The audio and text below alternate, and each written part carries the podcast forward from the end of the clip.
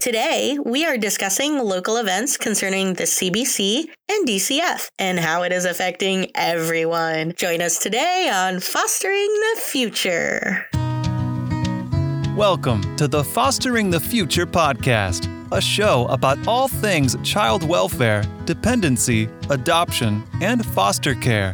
Here are your hosts, veterans in the world of child welfare, Jack and Kat.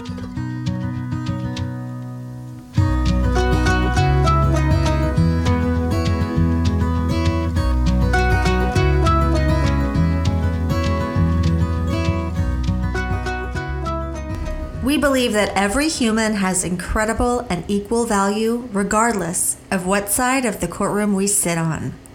We hope that everyone feels welcome and accepted here on Fostering the Future.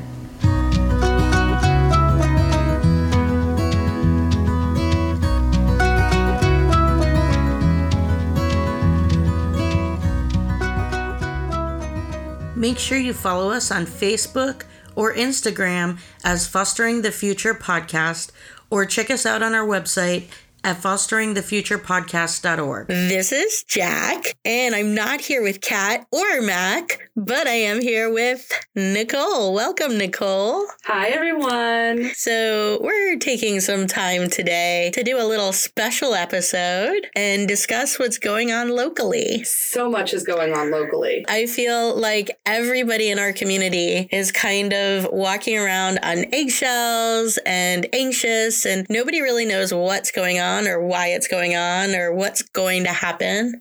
Definitely. And it's not just the fostering community, it's like the entire community because there's the news articles, the TV reports, and so it's literally everyone now, not just our tiny little fostering community. you know, I've seen people all over social talking about it and asking questions. I mean, I don't think any of us really know too much. And it's something that we've talked about on this podcast a lot, especially due to what has happened in our community since COVID. And so many more kids are coming into care, and so many foster homes are closing closing their doors because of the extra anxiety in their life from how the world is post COVID and how the foster world is post COVID. These complications have made a lot of foster homes decide to stop fostering. I'm seeing left and right on social where people who have fostered for 20, 30 years aren't doing it anymore. So if you take the combination of having less foster homes and having more kids come into foster care, some of these problems that we're talking about are expected. We've talked about before how our area is a hotspot for the opioid crisis, which is contributing to more kids coming into care. I mean, I don't know what it's like to be a foster parent like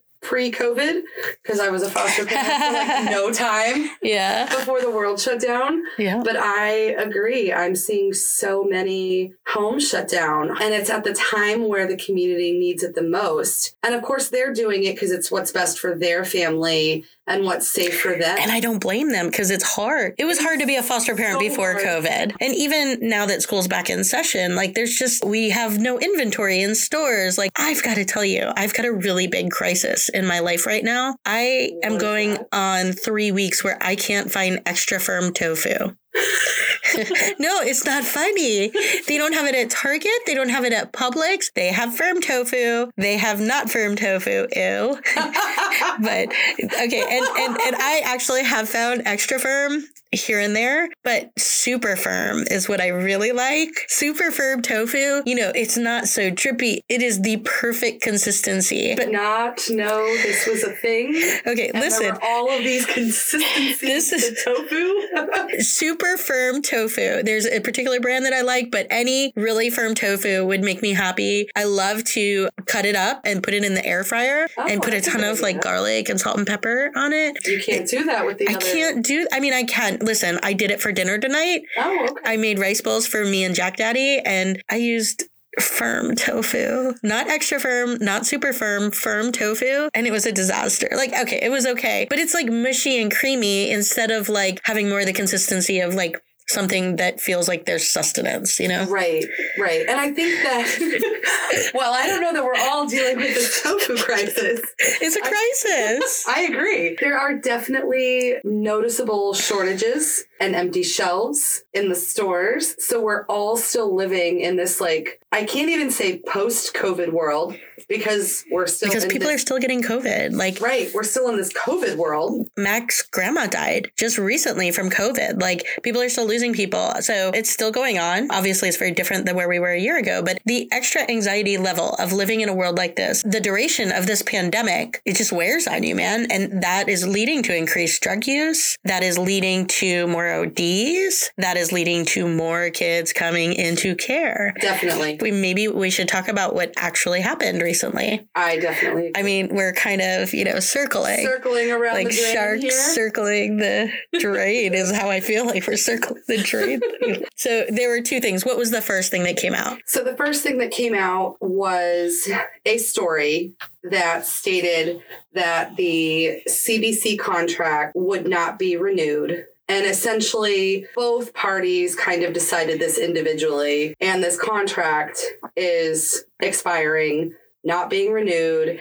And there's going to be this break of the CBC or community based care contract under DCF here in our local kind of tri county area. And so the CBC had decided not to continue with the contract after it expires this year. And their reasons for that were the lack of funding and resources.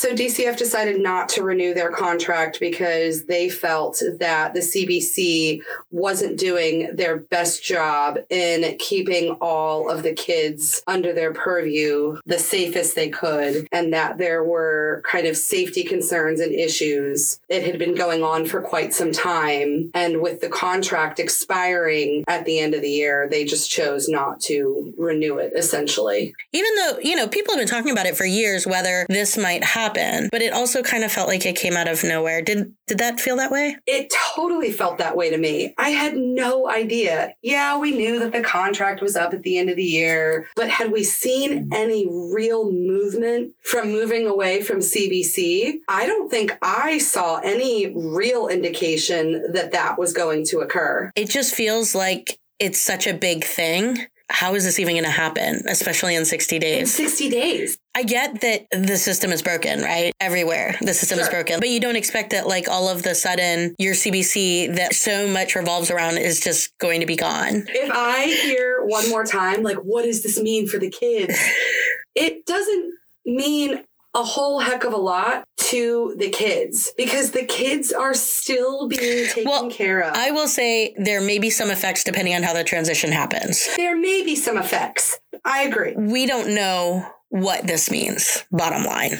We don't really know what this means. Think historically when things have changed, case management organizations have changed, or contracts have been pulled by the CBC for various reasons. Some of those same reasons that the CBC contract are now being pulled, they just transitioned to another organization. We see some staff go. We see a turnover, some staff stay. I've seen a shuffle between counties at times. So maybe somebody coming from one circuit over to the other. If we're using kind of that historical knowledge of what happens with CMO, I think it could stand to reason that possibly one of the solutions is we're going to see another organization come in and they're going to take over. Hopefully, we're going to see licensing specialists and our placement team and the rest of kind of the heart of the CBC kind of intact. Right. Like the, the licensing supervisors and Yes. the licensing director, Director. those people that are boots on the ground, Boots on the ground, involved in the kids' lives. involved with the foster parents,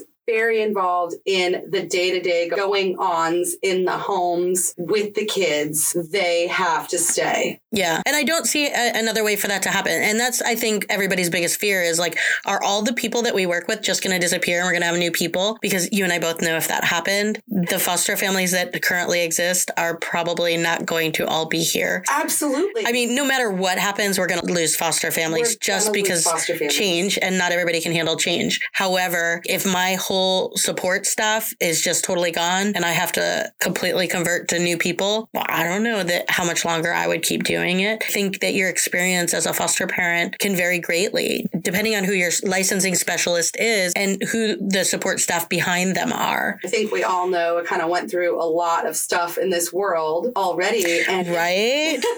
Did you have a wild ride? I totally had a wild we ride. should do an episode on that. but if not for these people that we're talking about, the director, the supervisor, my licensing specialist, I am not sure where I would be. They were, and where those kids would be. and where those kids would be. Because it could have been very easy for you to give up during that situation. Yes, but I had this like team of like the biggest supporters around. There was no give up in them. And so I'm one foster parent, and there are, you know, what, a hundred, a couple hundred. Yeah. I don't, there's not that many, but still, there's enough that they're supporting these limited amount of foster parents and over a thousand children Yeah. in care, and they're cheerleading all, All of us in the same way. Bottom line is the CBC contract will not be renewed. The world is going crazy due to this.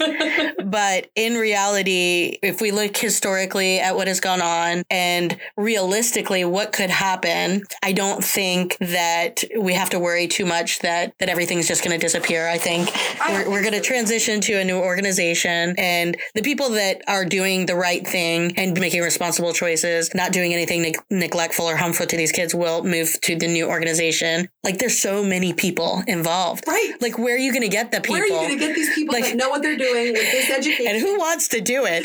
like who would want to do this job for this kind of money? Like forget it. Like yeah, I don't know. I would think we would see DCF step in as kind of the interim takeover, kind of what it looks like they're almost doing. Kind of when we, you know, when we talk about kind of what's happening as part two, they're kind of stepping in and stepping up. And I think we're going to see them step in and step up when it comes to the CBC until a new organization is found. I don't really see another avenue to what they're going to do unless they literally have another CBC like in the wings, ready and waiting. with like thousands of employees ready to be deployed. like they're on a plane, they're ready to go. They've got their jump bags, you know.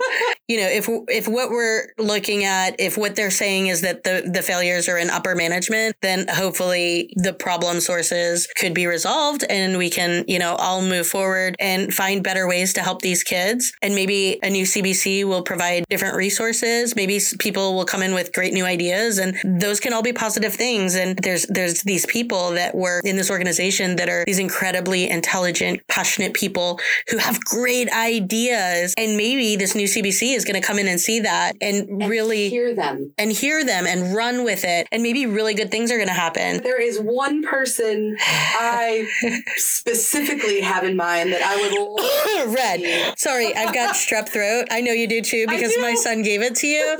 Baby Jack like got both of us sick this week, so our throats are a little messed up. But She's a prime example of boots on the ground interacting with these kids who is so incredibly passionate and doesn't see any other way around it other than getting it done because it's what the kid needs. yeah, I needed to get an infant carrier to a baby in a hospital that I was picking up. Case management was like, "Yeah, we don't have a way to do that." And it was like her day off and she's like, "Hey, Jack, I'm going to just drive up and meet you and um, take that to the hospital." So she drove an hour up to meet me. Oh my god. on her day off. That is someone you really want this new organization to come in and like recognize that. dedication. Yeah, like she Poor cares about the kids and she sees a problem and she fixes it. We understand that the contract is ending and we don't know what's going to happen, but we're hopeful for a smooth transition. Yeah. Did you get the email today from the secretary? I did. She said seamless. I did. She said seamless. I saw the word continuity. I mean, I feel like these are words. that I, I like those words.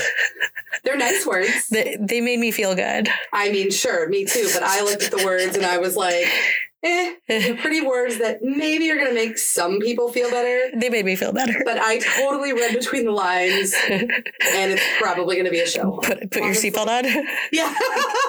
Like, forget about the seatbelt. We need a five point harness. Put your five point harness on and get ready. it's gonna be a ride. See my eyes twitching. Yeah.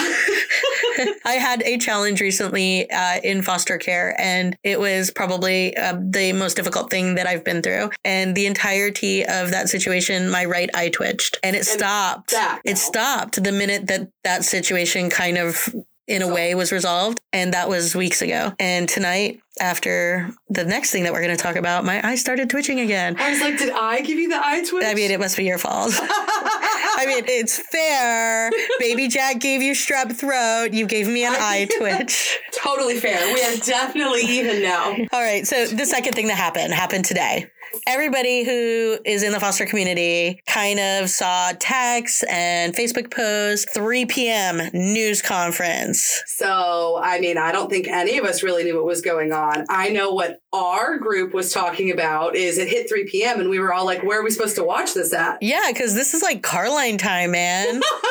it's Carline time and people are asking for like, you know, Is this on. TV? Is this on the phone? Somebody's in court. Someone's in the hospital. Like, Right. So, what we're discussing is that the sheriff held a news conference today announcing that the CBC is now being investigated for child abuse and neglect, which is a criminal charge, and that criminal charges can be placed against a corporate entity which is the CBC. which is the CBC, and senior management individually of the CBC. Yeah, he specifically said, like, we're not talking about like that the scope could expand at some point, but at this point, we're not talking about like frontline workers. Like, they're just doing what they can with the resources they have in the situation that they're in. And I think he said that more than once. Yeah. And he proceeded to describe various forms of abuse or neglect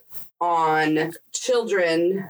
Essentially, he stated that on average, six children a night were sleeping in an office of the CBC. Right. Which we like already knew. I mean, Everybody knows. totally everybody knows it's a thing. It's always been a thing. We're literally talking about some of the hardest to place kids. We're also talking about kids who are very smart to the system and they know that they can refuse placement. And if they refuse placement to wherever they're trying to be taken, whatever foster home or group home, they will have no choice but to sleep in an office. These kids know it. I know it firsthand because Well- they said it to me. Remember, we had a placement employee come and talk to us and tell us how sometimes she would have to try and talk them into not refusing placements. Sometimes it's hard to get a kid in a group home, especially if they've been kicked out of them. She would like work really hard to try and get a group home to take like this particular child. The child can still refuse. And then what do you do? Like if they're refusing to go to a foster home and they're refusing to go to a group home, where do they go? do? I don't know. I don't know either because the answer isn't having them driven around in a car all night. Yeah. That's not safe No, or that's- good. The only option is what has been done when they're refusing placement of a group home or a foster home or any other reasonable, safe, and licensed placement. You know, I think the reason it has become such a problem is really because of the community situation that we're in in this year, whether it's because COVID's so bad and the way that it's affected everybody, whether it's because the drug crisis is so bad right now, whether that's related or not, when there weren't so many more kids that needed placements and so many less placements like it wasn't as big of an issue. But now that that's so much more of an issue Yeah. it's like it's not like a kid sleeping there every once in a while. It's a more consistent thing because it just aren't places for kids to go or they're choosing not to go there. You and I know that funding is being cut to group homes and other things like that, and they're trying to kind of and funding is cut to um, placements uh, that are wavered right Right. placements over five will not be um, so like you're taking more and more of the funding away and more and more resources away. and more and more system. kids are coming into care Right. We have like it doesn't overloaded. up Yeah. It is literally is a recipe for disaster. So now that we know, these are the two things that have gone on. First of all, the contract will end for our counties by the end of this year. The second thing is there's criminal investigations into some things that happened. The CBC specifically is being named as the target of the investigation. Let's just chat about some of the concerns you and I have had. We're not experts in criminal investigations, just the perspective of like, hey, two foster moms who have been seeing what's going on and how it affects all of us, and just some thoughts that we had, right? The, the first thing that both you and I, and a lot of people are like, what in the heck is like the main news article on the local station? The guy was like, oh my gosh, what's going to happen to these kids? Where are they going to go? Where are they going to go, dude? You dropping your kids off at the office? I literally woke up, saw this news story with this reporter who's been around in our community for years. Yeah. And was immediately furious. And it was like 6 a.m. you know what's going to happen to my kids and every other foster kid who's in a foster home? the same thing that happened yesterday. Like, we're going to take care of them. We're going to love them. We're going to take care of them. We're going to love them. They're going to be getting up soon. And I got to get them to school. Because, like, that's all that's happening in my house. I mean, but the contract is ending. Like, aren't you just going to drop the them off at the office when, when the contract ends? What's going to happen to these kids? Come on, Nicole. Are you you going to leave them somewhere? Or all the ICPCs that are pending are magically going to be granted. Oh, that's funny. that was so And he kept saying it. Like anytime anybody talked in that article, he kept yes. repeating, but what's going to happen to these kids? And the tone he was using was very dramatic. Yes. And so I just felt like it was such irresponsible reporting. And I mean, like, from my perspective, like, I mean, my kids were going to school.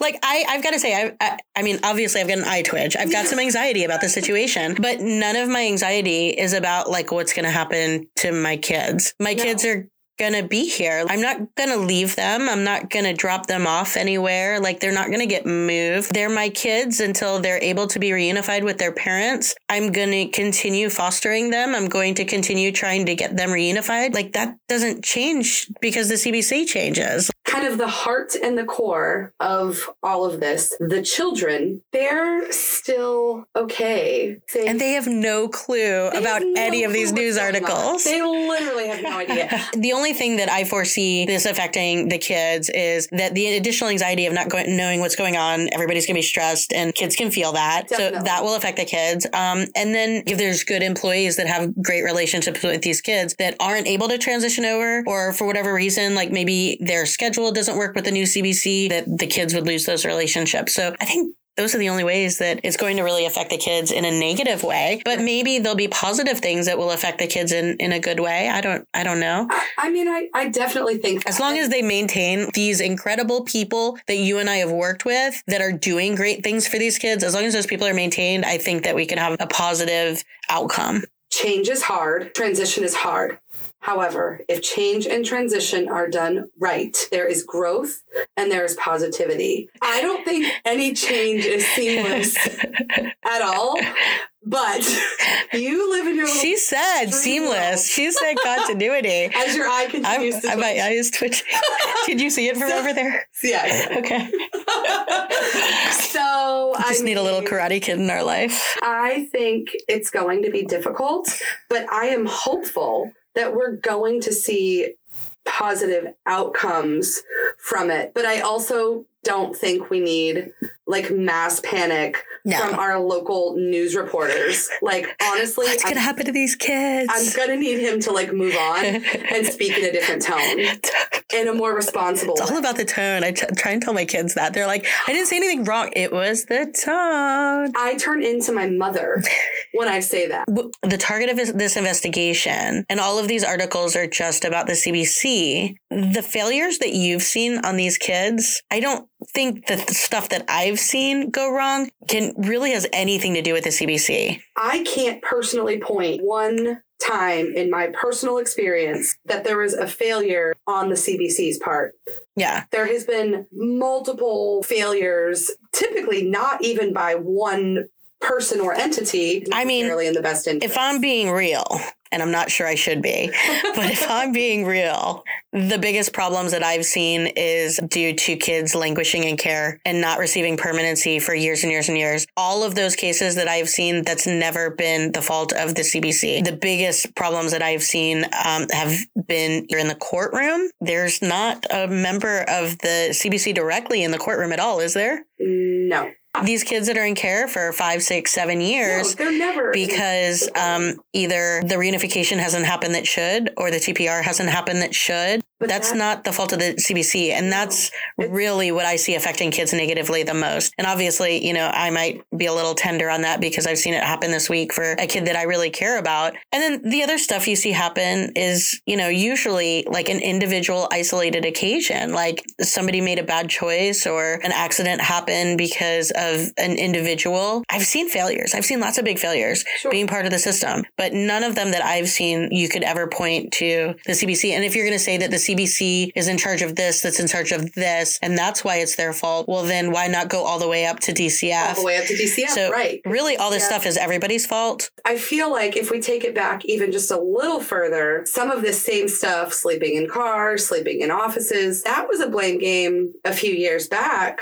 And that was blamed on failure by CMO. Well, CMO is the has that responsibility. Like Right. that's what they're hired for is to monitor the kids. And even this particular criminal charge, uh, it seems like most of it is about kids sleeping in the office. Right. Was there anything So, that wasn't about kids sleeping in the office? Um, a few things. But Not- most of it revolved around the accidents that happened with kids sleeping in the office. Correct. And that has nothing to do with CBC other than they didn't place them. But if there's nowhere to place them and the child refuses placement, then that becomes the responsibility of CMO. CMO is there to monitor them. So these accidents that happened happened under the responsibility of CMO. CMO, not under CBC. If you're going to say it's CBC's responsibility because they have the contract for CMO, well, but then DCF has the contract for CBC. I don't know. I they think, can't blame themselves. well, Listen, I blame myself all the time, so why can't they? I don't know. I just think no, there are problems, but the bigger problems, the things that are really affecting kids in in a pretty big way, are the failures that happen in the courtroom. Why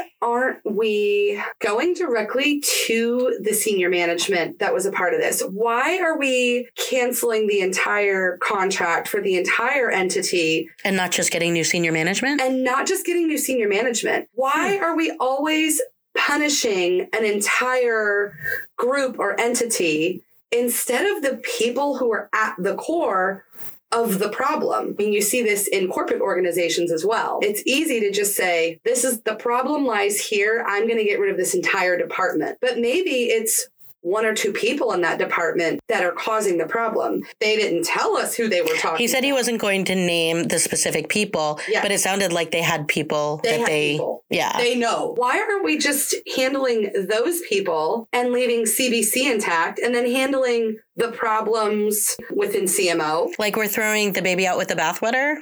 I, I don't know. Okay. I don't know if I know what that means. Oh, well, suddenly I don't either. I thought I did. Let's kind of talk about what these criminal charges they're describing are. They're saying it's abuse and neglect. There was a lot of talk about unlicensed facilities that are organization being used to watch the kids. And because they're unlicensed facilities or organizations, the employees weren't being background screened. Is this like a day program? Is that what they're talking about? Something like that? You know, I Like, are the day programs full so they're using one that's not licensed or? It kind of sounded like that. Mm-hmm. Um, because I remember one of the questions kind of being about that, Mhm. but he didn't really expand too much on it. Yeah. Um, the sheriff basically just kind of went back and said they're unlicensed facilities, but they are organizations. So it's not like random Joe. Like, they didn't like go to the bus stop and find someone to watch the kids. Right, right, right. But that one guy, so he might have been from the bus stop. some of the incidents that occurred that led to these charges were while the kids were in care of these people. And one of the incidents described was a child getting a hold of an unsecured gun in a vehicle with one of these people from one of these facilities. That's scary. so scary. And then there was essentially another one where the guy was a drug trafficker and now he's in charge of these kids and he was like had active He had a racketeering and a drug charge, right? Right, right. And so he's watching these kids. The other allegations are all about kids being in the office. Okay, well, let's talk about that. It's not a good thing for kids not to have a home. Sometimes there's no other option if they're refusing to go somewhere or there's nowhere for them to go. Definitely. One of the things mentioned um, that three of the kids that were sleeping in the office uh, snuck out of the building and went to the back of the building and climbed a ladder to the roof. And one of them fell off and a piece piece of metal went into his body and he had to go to the hospital. This is not okay. None of us want this to happen to a kid. We're talking about these teens that have come from not great situations. They've experienced trauma, and a lot of them have mental health histories. Yep. And if they're refusing help, they're refusing services, they're sleeping in the office, whether they're sleeping in the office or sleeping in a group home, they run away from group homes all the time. Like, what are you supposed to do? Lock them up? That's not a home, that's jail. Right. And if they're going to keep running, whether they run and climb a roof on the back or whether they run and get child traffic or hurt in some way or they're going to be in danger if they sneak out and run, it's a horrible thing. You know, obviously, Obvious. with some of these teens that have these behavioral problems, what are you going to like gonna tie them to the chair? I've had teens in my home run. How am Me I too. going to stop them? I mean, I finally slept and I slept for like two hours and then he ran and I couldn't stop it. Like you can't physically stop them from running if they're No. going to run. Even if I had stayed awake, Yeah. he still would have run. Like that was a bad thing that happened, but like I don't feel like that's neglect when you're talking about a teen who ran away and got hurt. or snuck out and got hurt and did something silly. I think even kids who haven't experienced trauma sneak out and do stupid stuff. Whose fault is it that the ladder was accessible? What The- if it's not a ladder like you and I are thinking of at a home? What if it's a ladder affixed to a building that has to do with well, if it went to the roof, that's probably what it is. yeah, exactly, right? So we're not talking about like, oh, somebody left like a ladder out. It was like always going to be Yeah. accessible. And when you have mischievous children, that's what we're talking about here. Yeah. I mean, it's not unrealistic. What were some of the other things that happened that that they're listing as the abuse and neglect? Um, access to medications. As a licensed foster home, there are very strict Right. parameters. Everything has to be locked up. right. Everything. I mean, even like our dish soap. laundry detergent, right? Come your on. dish soap. Everything has to be locked up Yeah. so that a little can't get into it or, you know, ingest it or whatever, or a teen Right. isn't eating a Tide Pod or Nobody's drinking their soap. Right. Nobody's drinking their soap. Of course, that would stand to reason then that medications need to be locked up. There were unsecured medications that were stored in the office. And so there were children that accessed, uh, one that was mentioned, a child accessed his or her own medication and overdosed on it by taking too much of it because they had open access. And then there was another mention of a child who took somebody else's medication because it was left out and unsecured and out in the open. Those are kind of the other two things. You know, there was also talk of no hot meals. I heard about the hot meals. There's no kitchen because this is not like a residential facility. When kids are sleeping in the office, they're being fed, fed. because the CMO is responsible for them. You'll talk to case managers all the time and they'll be transporting a kid and, oh, we're running late, so I'm going to grab them dinner on the way. Show up with a McDonald's toy, and a Yeah. bag, Yeah. or a McDonald's cup, or a McFlurry, or whatever it is. Yeah. So they're So, showing up. Obviously, there's food. no hot meals there because there's no. I mean, there's probably some sort of kitchen, but there's there's, There's not a probably, like, cafeteria. microwave. I don't know. Like when he said that, I was like, well, like, are we starving them? Like, I mean, is case management starving them or are they just like bringing them to get them food or dropping food off for them or, I oh. think there were some claims that maybe some of the kids were hungry because there's. but again, no- that's CMO. That's not CBC. Right. And so then there was talk of deplorable living conditions in the office. The showers, sheriff's words, not mine, to be clear. He didn't define what deplorable was. So it was kind of left up to all of our imaginations. His Listen, deplorable. I've had teens, their rooms become deplorable very quickly. like you can What clean the them in my house with my teens sometimes becomes Oh my gosh. The last thing I remember is the kids um, having dirty clothes and sleeping in dirty And that's something we've discussed before. Because Yes. remember when uh, we had someone who had been in placement come and talk to us, she was like, you know, when we had kids that were sleeping in the office for more than one night, I would take their laundry home. So, you know, that goes right back to how these frontline workers give their life and heart to these kids, like Definitely. taking their laundry home and doing these teen boys' clothes. How are these kids' clothes getting cleaned? Um, Mac actually, she really wants to find ways to give back. And when she heard that episode, she was like, "Can I do that? Can can I go pick up um, laundry for kids kids who sleep in the office. Like, let's start a program. Like, let's Oh, let's do like like a whole program, and I'll find some other people to volunteer, and we'll just like that's the least I could do. cool idea. Yeah, like we actually talked about it. I, I probably should have brought this up to Red sooner. I mean, this whole problem would have gone away with some cute clothes, right? What just the program of washing the clothes? I mean, sure. there is a better solution. I mean, we'll talk about that later. There was a kid who overdosed because he took too many of his own meds. There was a kid who accessed someone else's meds. There was the ladder incident.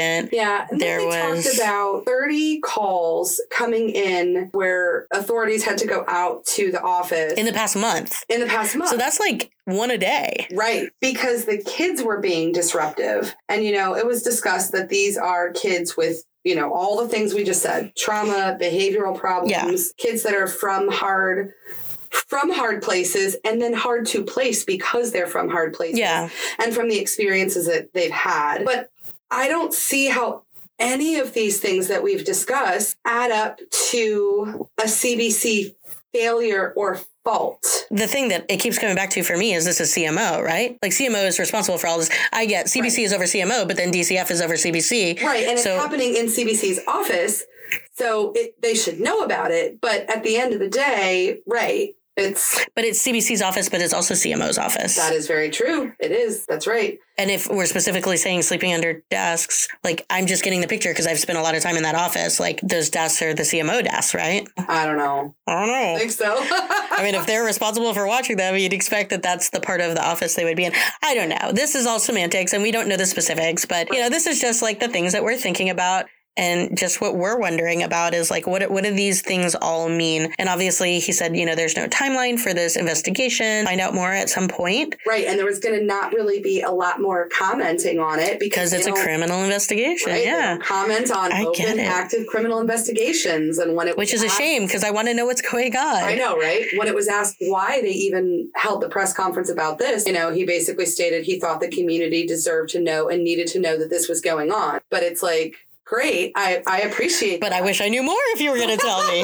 right. But I want to know more and then I want an update. Yeah. Back to you were just talking about the 30 calls to the office because the kids were being disruptive. Right. We're, we're just talking about kids are in the office because either they're waiting for placement because they weren't really talking about whether that was overnight or not. Yeah, that wasn't clear. So 30 times over 30 days because kids were being disruptive in the office. Okay, so we know kids are sleeping in the office. We know kids are in the office during the day waiting for placement. which If has always been a thing. Yeah, if there's kids that are looking for new placements, often those are the kids who are hard to place because um, of their behaviors. Honestly, this is all down to the same thing because there's not enough foster homes. The foster homes that exist take more kids than they may intend to. And so there's more kids in their home. And when you have more kids in your home, you're less able to take those kids with those bigger behavioral challenges Right. because there's all these different dynamics. Like when you have one kid in your home and maybe they're like this age or this gender, it's not that big of a deal to take this one kid with behavioral problems because that's something you can manage. But if you have four kids or five kids or however many kids you have, there's different dynamics with each one of them, especially if they're fo- from foster care or in foster care and they've had trauma and they have their own issues. Like you just have to always consider the issues of the kids that are in your current home Yes. when you take a new placement and say, how is this going to affect them? And is this going to be a positive thing for my family? Is this going to be a healthy thing for my family? So, because we don't have enough foster homes and because the existing foster homes have more kids than maybe um, would be uh, desirable. Right. Right. Um, because the state law is or policy is five kids per home. And we know most of I have us. six. Yeah. I actually only have six tonight Yeah. but um, you know most foster homes are waivered far beyond the five because there aren't enough foster homes and because of the additional kids like you just have to be more careful about taking the kids with behaviors Right. so all of this kind of leads down to that and i don't know why there would be an investigation on a cbc because kids were being disruptive to Right. the employees of the cbc I know that kind of felt like it was a different thing, even though it was brought up. It was kind of like there were a couple things that were brought up that didn't seem but obviously they're just not telling us everything so Yeah, maybe there's a lot more that we don't understand Supporting kind of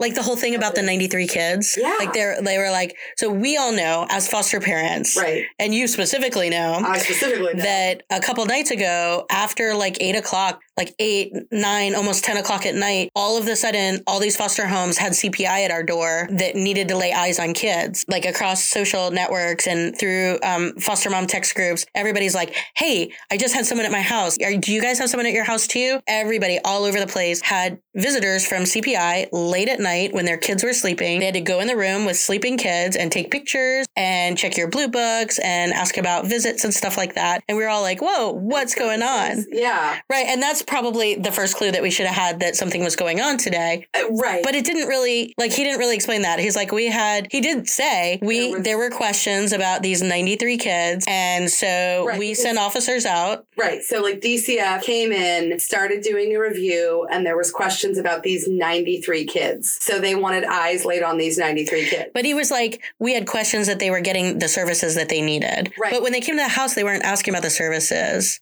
I mean, in my experience, they were not. And then at least in the press conference, he didn't reveal any problems Right. that he found. Right. Yeah. So maybe they, they're yeah. just not sharing that, but I mean, based on kind of what I saw between social media and the text group, I didn't see anyone that, you know, really kind of revealed like that there was a problem. a problem. Yeah. Yeah. Or, the, the main thing they were asking was when the last time case management had visited. right. And everybody's like, case management was just there. Or case management hasn't been, but the OCS worker has. right. You know, the OCS workers are very, listen, if it's getting close to that deadline of like, Oh, and they, they're even come, you. like, they have a deadline before the deadline. Yes. And they were like, I'm just going to wait at your house Yes. and we're going to come in because we have to check on the kid. Right. I mean, I know in the past there's been isolated incidents where that was an issue where kids Right. weren't being visited. Well, I'm wondering the only thing I kind of thought in the moment while I was being visited was, mm. "Ugh, did they not put a note into FSFN? Like, right. You know, like, is that what's going on here? Like they forgot. But then you started to hear everybody else. So. Right. Then you hear everybody else and you're like, wait, that's totally not what's happening Yeah. here. And it was clear that there was a specific CMO organization Right. that was being visited because there's a couple in, in that county. Only one CMO agency. It was only one CMO agency. So I have and only from one of the two counties that we all work with. correct. So it became very evident. So my kids got to sleep well that night because they are not from that county and not from that CMO. There you go. So Sorry. Yeah. Which is not the norm because normally that is my county and that is often my CMO. Yeah, it, it was weird. Yeah. Was weird, especially like for me, case manager had literally been in my home 45 minutes before.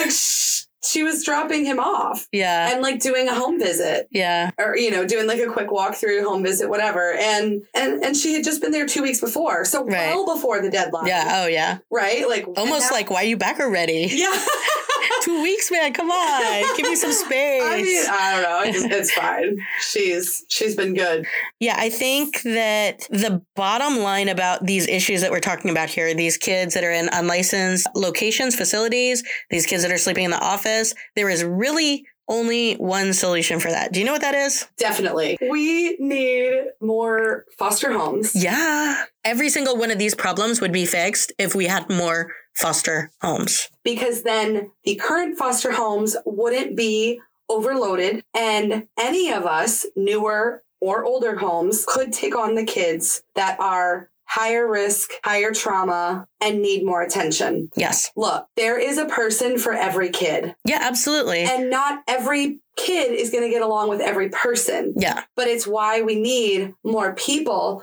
to match the kids with so that every kid and every adult have the right kid and the right adult in their life. Like every one of these kids needs the right family for them. And not every family is the right family for them. But if you only have so many families to choose from, then you're putting a square peg in a round hole and trying to make everybody happy. Yes. And that's not cool. it's not cool. Because then the kid's like, I don't want to go to foster homes anymore. I don't want to group homes anymore. Right. I want to sleep in the office. And then what are you going to do? And- We're going to have these news stations doing these articles. I know from my personal experience, I have an amazing kid, and I'm not going to go into a lot of detail about him, but he's been in care for a long time and he's a teen. Teens are so great. And But they do make deplorable living conditions sometimes. sometimes.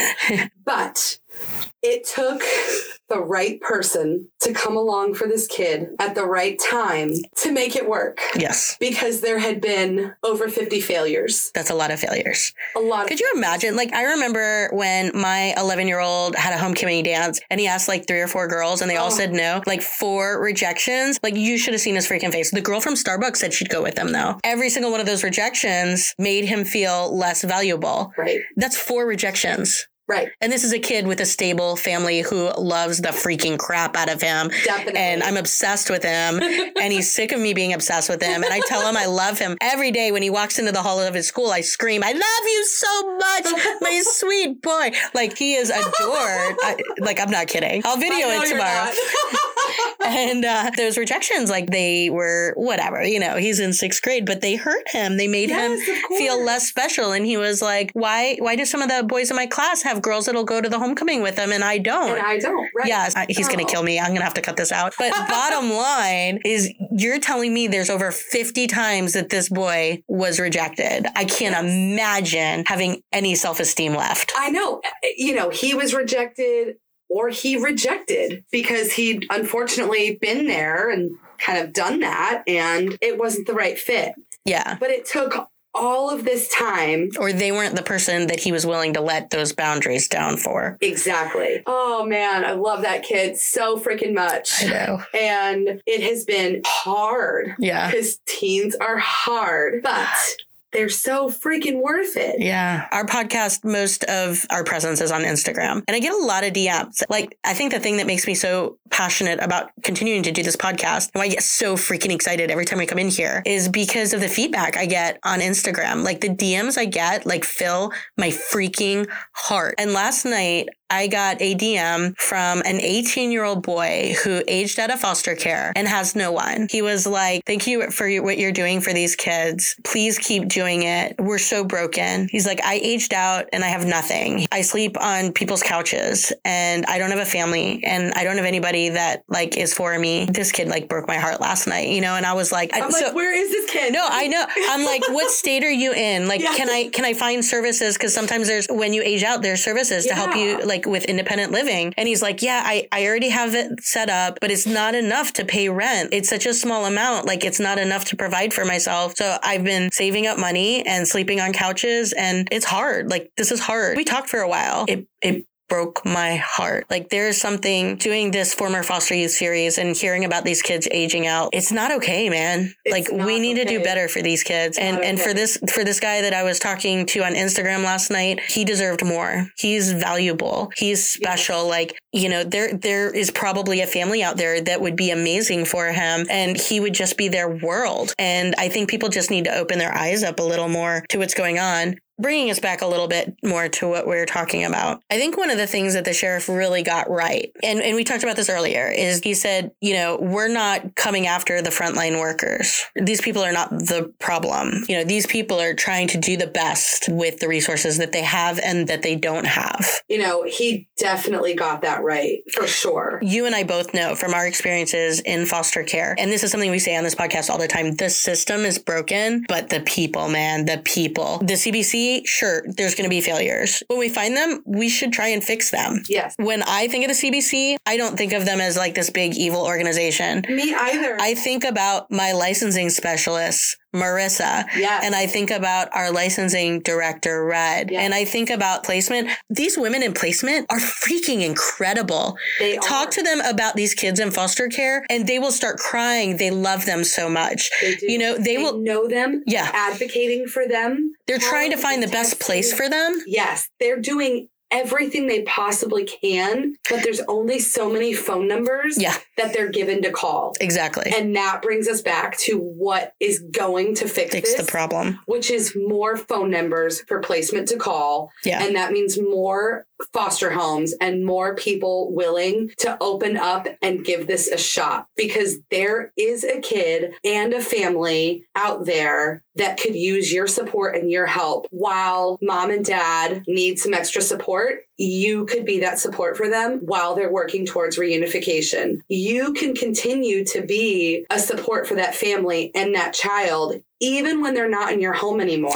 Oh, So many people like they don't want to foster because they're gonna get attached. Like, yeah, you're gonna get attached. That's a whole freaking point. And the cool thing is, is you can stay attached because Yeah. I have experiences in the same way yeah. where I'm still communicating with mom, mom reunified. I'm working with other families where they're work we're working towards reunification. Yeah, you are. I- oh my gosh, the best court hearing today.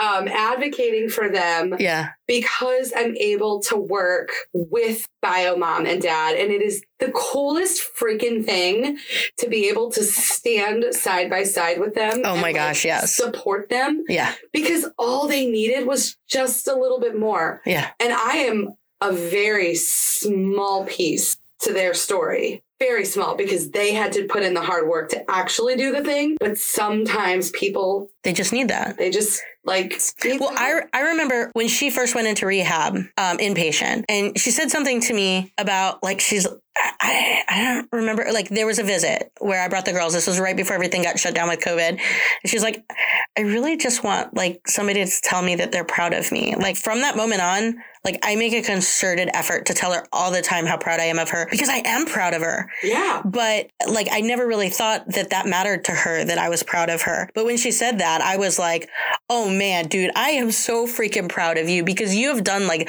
the hardest things. And because she said that, like, it's something that I try and tell other parents now too. Yeah. And she'll tell you now, she's like, I just needed people to believe in me. And I could see how she responded differently when I started telling her how proud I was of her. I always felt proud of her. Yeah. But I never told her because I just didn't know that it mattered. You know, fostering isn't just about the kids, it's about the family. The opportunity to like like literally hands-on be part of the biggest best change in a family's life. Yes. Like what an honor, man. it's a huge honor. this whole idea of us needing more foster homes, almost every person that we've talked to on this podcast, when you ask them, like, what are the problems? Like, what do we need? We need more foster homes. Yes. We need more right. foster homes. Every single one of them. If we had more foster homes, if we had more options for these kids, all of these problems would go away. These Yes. problems that we've talked about today, like that's the solution. We need more. We need Yes. more families. And I have not looked because I just think it's toxic to look at it. But I would imagine there are hundreds of comments on these news stories or these news articles. Everybody has an opinion on, on, the media, internet. right? I'm guessing there are hundreds Yeah. of comments. I haven't looked, but I've heard that it's a lot of negativity towards foster parents. Oh, I'm sure it is. If it's negative towards foster parents, I mean, turn around and do it better. yeah. Show us. Show us. Help us. Stand up, become one, and do it better. Stand with us, man. any of them would stop sitting behind a computer and bashing everything and stand up and actually do something, the problem would actually resolve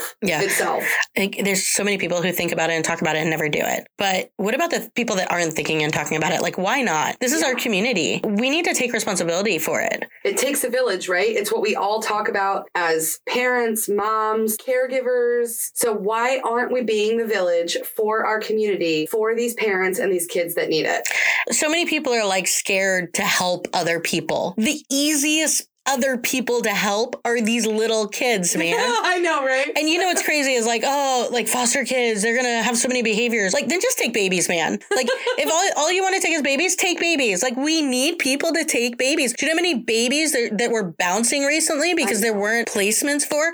Because we don't have enough foster homes. Like, right, because there's rules about how many kids can be Yeah. home within certain ages. Because it's hard to have two kids under two years. it is old. hard to have two kids under two. There's reasons for those rules, Yeah, man. there's one thousand percent reasons for that. I just like we need like how do we get more foster parents? Everybody just needs to do something. And we talk a lot about how you can do things to support foster parents, and I think that's amazing. But right now, we need, We need more foster parents. Foster parents. All the excuses that you could come up with to not be a foster parent. Tell me, DM us on Instagram, please. Definitely. We will help you come up with ways to resolve that. And and one of the things that we were talking about earlier is community, right? So a lot of people are like, "Well, I don't have a lot of support or my family doesn't live near me." I think that like you will find your community within this foster community as long as you're open to it, right? Yeah. Because we've got a group of foster mamas that like I just can't not brag about because they're incredible, right? Right? Yes, I love it. It's like the very like the definition of village. Yes. is this group of women like Yes. to a t- like you can't. It's unbelievable. It changed my personal world in this community once I was a part of this group. You could just be talking about something or sharing with each other, and then everybody gets solutions for each other. We had Yes. a foster mom who had surgery yesterday, and then her foster child was rushed to the hospital and had like a very scary stuff going on. Yeah. And she was telling us that, oh, you know, I'm worried about the baby. We're on the way to the hospital. And immediately, like, somebody's getting her meals. Somebody, everybody's making sure her kids are okay, that she's got babysitters. What do you need? What can we bring you? She hadn't had a chance to pick up her pain meds from her surgery. How Someone, awful. someone was trying to figure out how to get that to her Yes. and um, how to get the prescription transferred and someone to pick it up and go bring it to her. Someone's bringing her dinner tonight. There were two people who were either individually or married to someone who work in that hospital and were like, what can they do? Can they come sit with the with the baby so you can go um, get showered or get a break? Like Yes. the way everybody wraps around everybody in that group. You know, I mentioned these people I know is really struggling in this way, and I'm trying to think of ways to encourage her. And the whole group came up with solutions and like physically solved her problems this week. I have personally experienced the same thing too, right? Like the moms in this group, dinner showing up, backpack showing up at my door when at the last minute I realized I didn't have any. Called her in a panic and she was like, I got this. and was at my door like Wow. 30 minutes later with backpacks, dinner being delivered, like super supportive, always checking on me. And this particular foster mama who was a part of this group was one of my very, very, very few foster parent supports during the wild ride.